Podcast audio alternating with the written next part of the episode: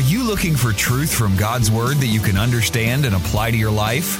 You'll find it today on Make It Clear with Dr. Stan Ponz. Listen now as Stan makes it clear.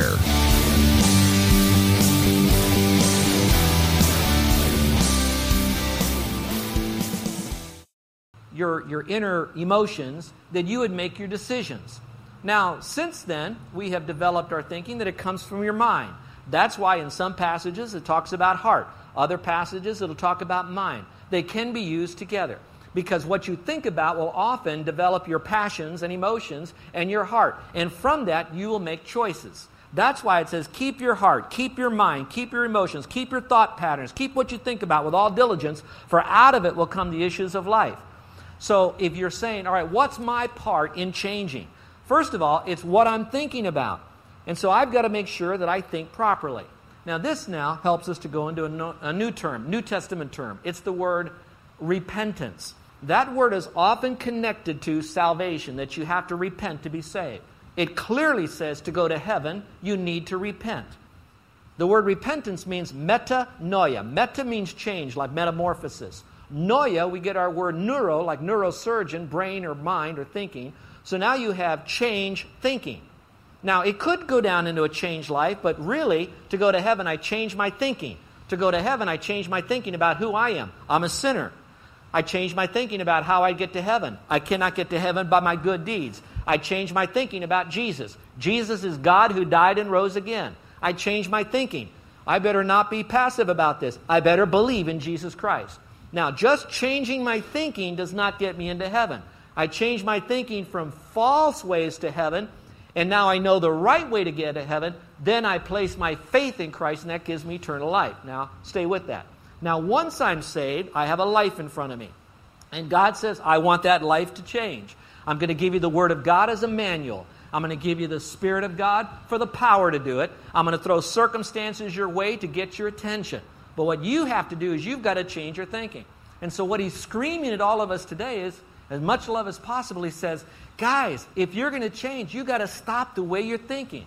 You go back to the Word because the Word will tell you what are right thoughts and what are wrong thoughts. So it all goes back to the synergy part. God says, I give you the Word, you go to me to do it, but now you have to make the choice. You have to repent. Change your thinking.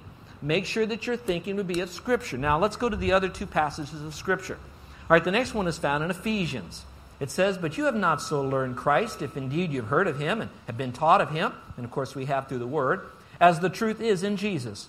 And here's what you should do put off the old concerning the former conduct, the old man which grows corrupt according to deceitful lusts, and be renewed in the spirit of your mind. It's like keep your heart with all diligence.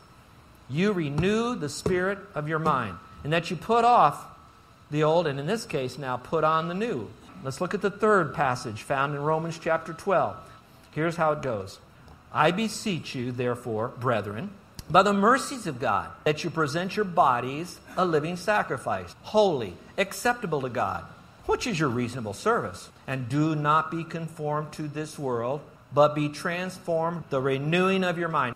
The part that changes us begins in our mind, by the renewing of your mind, that you may discover or prove what is that good and acceptable and perfect will of God. He says, because I love you, by my mercy, I want you to change your life. And God says, I love you. So I don't want you to think that God is up there and every time you do something bad, He wants to squash you like a bug. Don't look at the circumstances you have as merely God is punishing you. Don't look at that because then you don't see a merciful God. You see an angry, mean God. True, He has anger and He hates sin, but He loves you and He's merciful. So these circumstances are nothing more than love nudges. Now, sometimes you have to nudge a little bit and you, you know, kind of nudge a little bit and you kind of get back in line. Sometimes you have to nudge a little bit harder, but it's all born not out of meanness, but out of mercy that he does that. And he says, okay, I want you to do this so that you would have a body or a changed lifestyle. You use your body for my glory and service. And where does it start? by changing your mind. What do I first change my mind about? That God loves me. So if I'm to change something, that means I have to start this or stop that. If that's what He wants me to do, it's because He loves me. And who doesn't want to do that if we really love the Lord? Then he says, Here's what I want you to do. But I change my mind first. Out of my heart, that's my issues of life. So I've got to go to my mind. I have to realize that I have to renew it by putting off the old and putting on the new. And I do it because of the mercies of God. And if I do that, then that's a wonderful experience that we have. So we, we choose what we think about. Now, here's a word you don't use very much, but you have heard. It's the word meditate. Now, you might hear that in yoga and some other kind of Eastern religions and some of the New Age stuff, but I need to tell you that the concept of meditation is extremely biblical. What's not biblical is that about which you meditate. And so if you meditate like, okay, I can do it, I can do it, what my mind can conceive, my life can achieve, if we do that, we're going to fall flat on our face. Oh, that'll work for a little while, and you could look at some people that were purport to do all of that, but when they die, they still go to hell. And if they've trusted Christ when they die, they go to heaven with very little rewards. Because that's not what God wants us to meditate about. So don't throw off meditation. The method or the mode is not wrong. It's the message about what we're meditating. Let me try to put it in a more comfortable fashion. If I was to ask you, do you meditate? Most of you would probably say, well, not as often as I should. I probably don't meditate. And I mean, I can't remember the last time I just sat down and meditated. I'm going to tell you that it's my personal opinion, and I could be wrong, but I believe all of us in the last 24 hours have meditated. And here's how I can tell you. How many of you worried about something over the last 24 hours? You know what that is? That's thinking on negative thoughts. That thinking on negative thoughts is called meditation. So, what God says is, you do think, but this time, what do you think about? Don't think about positive thoughts necessarily. You think about the Word of God. You then take the Word that you have read and studied and perhaps memorized. You go through the Word and you think about that one phrase. And if you think about it over and over and over and over again, that's called meditation. So, if you want to change, instead of trying to pull yourself up by the bootstraps, you go back to the Word and you say, Lord, I'm, I'm thinking about your Word you know most of this story. Some of you, you that are our guests, haven't heard this. Many years ago, when I taught in Bible college, we were memorizing verses and all that. I had a student come up to me and they said, Do you memorize verses? I said, Yes. And the student, I could call him a kid, he said, Would you memorize some verses if I gave them to you? And I very pridefully and wrongfully, as a teacher, said, Yes, I'll do it because I was very cocky about it. And he said, All right, I'm going to find a passage. He did. He flipped through the Bible, found the passage, spun my Bible around, gave it back to me, and it was Psalm 119. All right. Do you know how many verses are in Psalm 119? 176 verses. So then I thought, okay, instead of going verse 1 all the way through verse 176, I read it through many times and I found out that there were subjects in that. If you didn't know that, there are subjects. You have teach me, you have whole heart, you have make me alive, uh, phrases like that. And so I went and I put together a subject index of Psalm 119. And then I memorized them on cards according to those subjects. If I end this sermon and I'm at the back door and you say, okay, Pastor, give me Psalm 119, verse 130, right here. Drop and give me five, you know? I don't know that I could spit that back out to you, but I memorized it and I give it to you. Here's what I can tell you. If I review it, it'll come back very quickly. Secondly, it is very weird how this happens. But when I'm going through something that I need for that moment, the Holy Spirit has a unique way of taking the word that I did choose to memorize and somehow spit it back to my mind. He brings it back to my recall because that verse was put into my mental toolbox. So now the Spirit of God can grab that tool, that Bible verse, and fling it back to me right when I need it. But if I never memorize it, it never went into my mental toolbox and I can't pull it out. Since we know that God is supernatural and the Spirit of God is supernatural and the Word of God is supernatural, at times I might not be able to give you every word exactly punctuated the way that verse will say. I will tell you that God has a way to accurately, this is important, accurately present that truth to my spirit and to my thinking to bring about change in my life because I've taken the book to do that. So meditation is thinking on the Word of God and that will produce success all right, in our life. So we need to choose what we think about. And so if you're saying right now, what do I need to do to change? Well, here's the first thing God says, I give you the resource, it's the Word of God. And since I've given you the resource, your response then is to read it and memorize it and meditate on it. Think about that. Renew your mind that the Word of God is important first, and then secondly, that you're going to know that Word for the purpose of applying it. And when you do that, change will begin to happen in your life. Anything apart from that, it's not going to happen. What's the second part? That's my part. I should choose to depend upon the Holy Spirit. And I've added the phrase moment by moment because some of us may depend on the Spirit theologically, but we don't depend upon the Spirit moment by moment. And so, John 15, 4 and 5 kind of gives you this concept this way. Jesus speaking, He said, Abide in me, and I in you, as the branch cannot bear fruit of itself unless it abides in the vine, neither can you unless you abide in me, because I am the vine, and you're the branches. He who abides in me, and I in him, will bear much fruit. For without me you can do nothing. So a severed branch can't produce fruit. And fruit bearing really is an inside job. So what I need to realize here, if I'm going to grow, I have to rely upon the Holy Spirit. Let me show you something that I have here. Now, I'll tell you a little story about our, our life. I, I live sometimes in what is known as a craft factory. My wife likes to do crafts. She had her own craft store one time in the mainland. She's very creative. She takes junk and makes wonderful things out of it. And so she has this bright idea that when she walks along the beach, she's looking for glass. She calls it beach glass. And so now we have all different colored beach glass in piles green ones and blue ones and clear ones. We found all sorts of weird stuff. We found a gold flat piece of metal that had stuff all over, but when we scraped it aside, it's solid gold. I, I, I don't even know what to do with that except hide it from you. So I have that. But Carol says, maybe I could make some glass jewelry with it. I thought, that's pretty neat. Do you know how hard it is to drill through a piece of beach glass. And so you have to get a diamond head bit that's real small. So I said, okay. She says, do we have a drill? I said, don't worry, we have one at the church. She says, good, would you bring one home? I've got one of those diamond things you got at Walmart with the drill bit on it. She says, I want to try it. So I did, and I brought her one of these. You see what this is? This is a man's drill right here. We like drills like this. The reason we like drills like this, we don't have to be aggravated with this wiring, plugging it in, and finding, you know, you get a three prong, you know, cord and you got a two socket, you know, deal. And so we like these. They're really quick. So I get it home, I get all this stuff laid out and says, Carol, let me do one for you so you don't drill a hole through your finger, you know. And uh, boy, that was dumb. She looks at me, what do you think? I'm that stupid? Uh, no, I just want to do it for you. I want to show you I'm a man here. So I get this thing and I get it all lined up and I'm ready to do it. And this is what I get out of this. Seriously, this is full blast, okay? But don't worry, I have another one. This one comes with two battery packs. I snap that baby in like this. Now, in order to use to drill through glass, it not only has to have a diamond tip on the end, it's got to be so fast that when you go through it, it you know goes right. This thing, I, I couldn't. I, could, I don't think I could drill a, a hole in the wall with this here. Now, you're probably, what am I telling you this for? A lot of us, when we trust Christ as Savior, we have the power available to us, but we don't depend upon it. We don't stay connected to it. And so a lot of times we are trying to change in our own flesh. Now, will this drill a hole? Maybe. All holes? No. Will it be equipped for every hole I want to drill? Absolutely not. How long will this last? I'm not really sure, but I think it's slowing down even as I speak, okay? So it probably won't last long. Those of us that are in here, all of you are intelligent enough to know areas in your life you want to change. And you probably have enough umption in your gumption to get some of that changed. But I will tell you, it will not last long because this won't last long. So Carol now has me going out looking for a drill that has a nice long cord that I can plug into the wall. That I, I turn that baby on, it'll just zip. And there's a lot of truth to that. As long as I stayed plugged in, then I will have all the power that's necessary. That's why just trusting Christ as your Savior does not necessarily mean that you will have an automatic and complete change in your life. What it does mean now is that you have the wonderful, priceless gift of God's Spirit.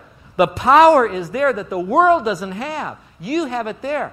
But we have to stay vitally connected and dependent upon that Spirit, like that wire into the, uh, to the wall socket, to continue working on that. And so all of us has that. But do you use it? When you face a tough day at the office and you're saying, Lord, change me, power me down, for some of us, and others, power me up because we're very complacent. Are we saying, Lord, I, I can't do this, but I know you can, and I want you to have freedom in my life to have this happen? That's why we abide in Him and He abides in us. It's more than saying, I'm in Him and He's in me. That's a theological truth that happens when we're saved. But the abiding is a moment by moment experience. So we can abide only when we're in. He can only abide with us only when He is within us. And I'd like to submit this to you that if there was a connected way to do this, it's going to happen through our prayers. And if there are Christians that are probably weak in an area, it's going to be in prayer.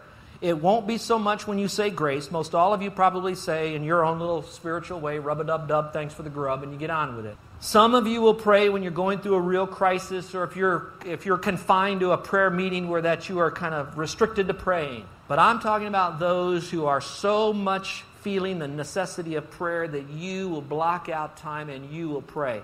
That when you're driving, you shut that radio off and you pray.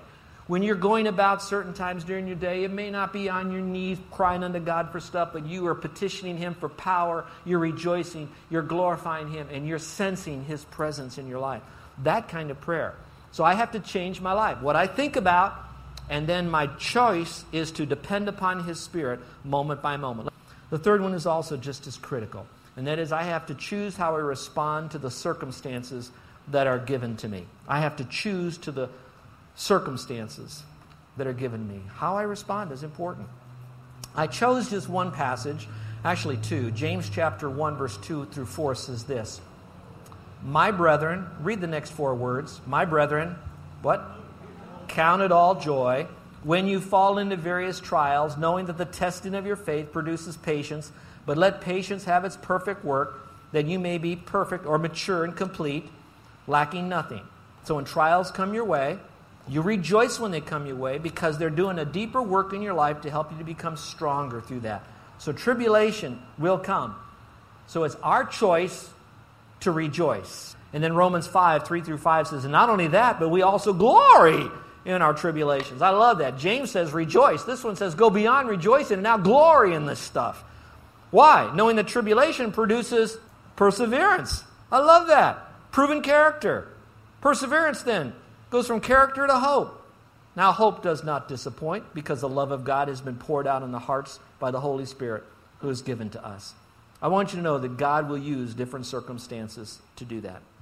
Let me pause and share this concept with you as well. It's truth that God brought it out as a balance. When I read through it, I approached God's way of dealing with us in circumstances from purely and singularly a negative perspective. And I, wanna, I don't want to leave you with that impression. I don't want you to think that the only way that you're going to move your feet is when you have something for you that goes real neat or real heat, real hot. I want you to see that God loves you so much that He will bring circumstances into your life that will be tribulations. And He'll continue to bring them until finally you're able to see that through that tribulation, God also brought a changed spirit about you. The very change that you wanted, He brought about it through a tribulation. Job in the Old Testament said this, and you know the story of Job. He lost his family, lost his health, lost his wealth, lost all of that, left with nothing but a cranky wife and a couple of, you know, miserable counselors, friends. And he said this, he cried out, he said, Oh, my worst fears has come upon me. And so as I look at that passage, that's huge to me. It tells me that whatever he worried about, God permitted to have happened into his life, only to show him that when it did happen, God would be there to get him through it, that he didn't need to worry about it ahead of time. So he allowed it to happen through the fear that he had. And I'm wondering if some of us, because we choose to fear this stuff so much, that God says, okay, you fear it, I'm going to let you have it. But when I do, I'm going to be there that had you trusted me ahead of time, knowing that I'll be there, I'll take care of all of this stuff you didn't need to worry about in the first place. So, yes, through some circumstances, that heat will move your feet, and it will happen. I remember when I was in Bible college, I was being trained for ministry. I was committed to the Lord. I was committed to do ministry, and I wanted to affect lives. Our Bible college had a church connected to it, and we had Sunday morning Sunday school, Sunday morning services, Sunday night services, Wednesday night services, midweek studies, plus all of our college, all of our homework, all of our work we had to do to put our way through school because there was no government support for us of any kind of scholarships or any kind of what do you call student loans or nothing like that. Just I was running a ministry, going to school, trying to provide for my family, etc. And it was like I got around a group of guys that were in school. They weren't bad guys, they weren't running after women. They were just good, good guys, but they didn't see the value of being under authority regarding going to church. And our college said if you're going to be in ministry, you need to be at church on Sunday night. They told us that we need to experience church on a regular basis if we're going to be in ministry. It's kind of like a discipline, a, a training period. And so I played hooky from Sunday night church. I got fed up with going to church Sunday night. It was okay, it was a good service and everything, but I really enjoyed these guys. Now, picture what happened. We're in South Florida. The college at that time was in South Florida. The guys lived on a canal near Coconut Grove in that part of South Florida. And so as you stepped out to the edge of the canal, and you look across the canal, there were gazillion dollar boats over there next to a, a mega gazillion dollar home. This guy had a little canoe and he would put it into the water and we would paddle around all these mega yachts And we thought this was a lot of fun in our little canoe. Funny, our canoe's name was Refuge painted on the side. And so we'd be paddling through these canoes looking at these million dollar boats. We got to the end of one canal, and as we did, the canal kind of just ended like at this wall. The only difference was the water kind of went through a little hole like a culvert. And so I had the bright idea why don't we paddle the canoe and see where this thing goes. And of course, yeah, sure, let's do it. And I says, no, no, one of you, I want you to get out of the canoe. I've got a reed in here, and I'm going to try to poke it up, and let's see where this thing ends. So you'll see how far I can go in this canoe. Now, don't worry, I didn't die. So I'm paddling this thing. And as I get to the end of it, I see this, it's pitch black in there now, barnacles all over, stinks like sewer, and I see this little ladder going up with a manhole up there. I thought, that is so cool. So I stuck my reed up through that little hole that, you know how you pick up the manhole in? I stuck it up there and I'm waving this thing all around, and so I can't wait to pull it down and paddle my way back to find out how far did I get in the belly of South Florida. So as I'm paddling it out, because it was so long, the tide came up, and now the canoe is jammed up against the top of this culvert. And water's now coming inside of this thing. And I, I didn't know how to get out of this. I'm thinking, now I can't get the canoe out. It's scraping along the barnacles. It's hung up under here. And I know I only have maybe another 45 minutes, and we could be in, I was going to say deep water, but anyway, that's what it was going to be. So I'm scraping to get out of this thing. And now I'm saying, oh God, help me. Help me. I promise you. I will be in church the next day. The door's open on this thing. As I'm going out, I cut my hands on the raw razor sharp barnacles, and they're now all bleeding. And I still have scars on my body today that I can show you from that time. God was good. Somehow I was able to push down with the paddle, you know, push up here, which would push the little canoe down under the water, and I can kind of, you know, work your way back out that way till I pop back out. And of course, I was excited to find out my reed was waving up and down beautiful South Dixie Highway with cars whizzing by. All I can say is I thank God that I didn't try to lift up the manhole because I'd be in the middle of a four lane highway, literally, okay?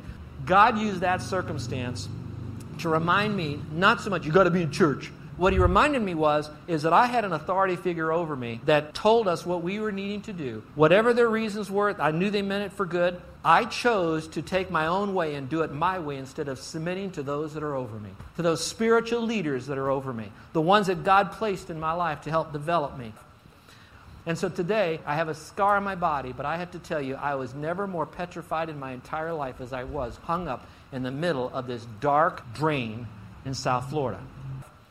Now that I said that, I want you to know God will use negative circumstances. But here's the new material that I got this morning that I wanted to match it up with this. It's Found in Romans chapter 2.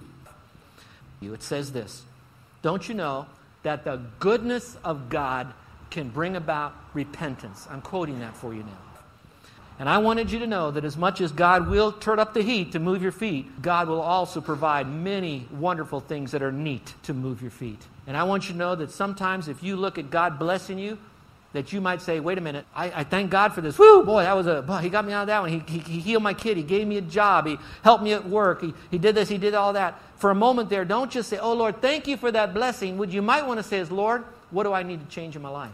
What do I need to do to change in my life? Because everything that's happening is to help us to conform more to Christ. Now, here's what I cannot do I cannot tell you that if He does this circumstance, this is the thing you need to change. There are preachers who will try to do that, but I can't do that because the Holy Spirit knows you better than I'll ever know you. And He knows where He's leading you and your faith journey to become all that God wants you to be. But I want you to know there will be some heat and there will be some neat that'll come into your life to move your feet. So, what do I need to do? The resource is the Word of God. I need to know that resource. I need to know that He's given me the resource of the Spirit of God for the power, because there's nothing that God wants you to change in your life that He doesn't give you His power to change it. So, I respond to His power by depending upon it. And then he gives me all these circumstances. Some of them are trials and some of them are going to be blessings, whatever they might be. My response to that should be you know what? In obedience, I receive that and I ask you, Lord, what now do you want me to change in my life? And here's the last thought. You know that verse 2, 12, and 13?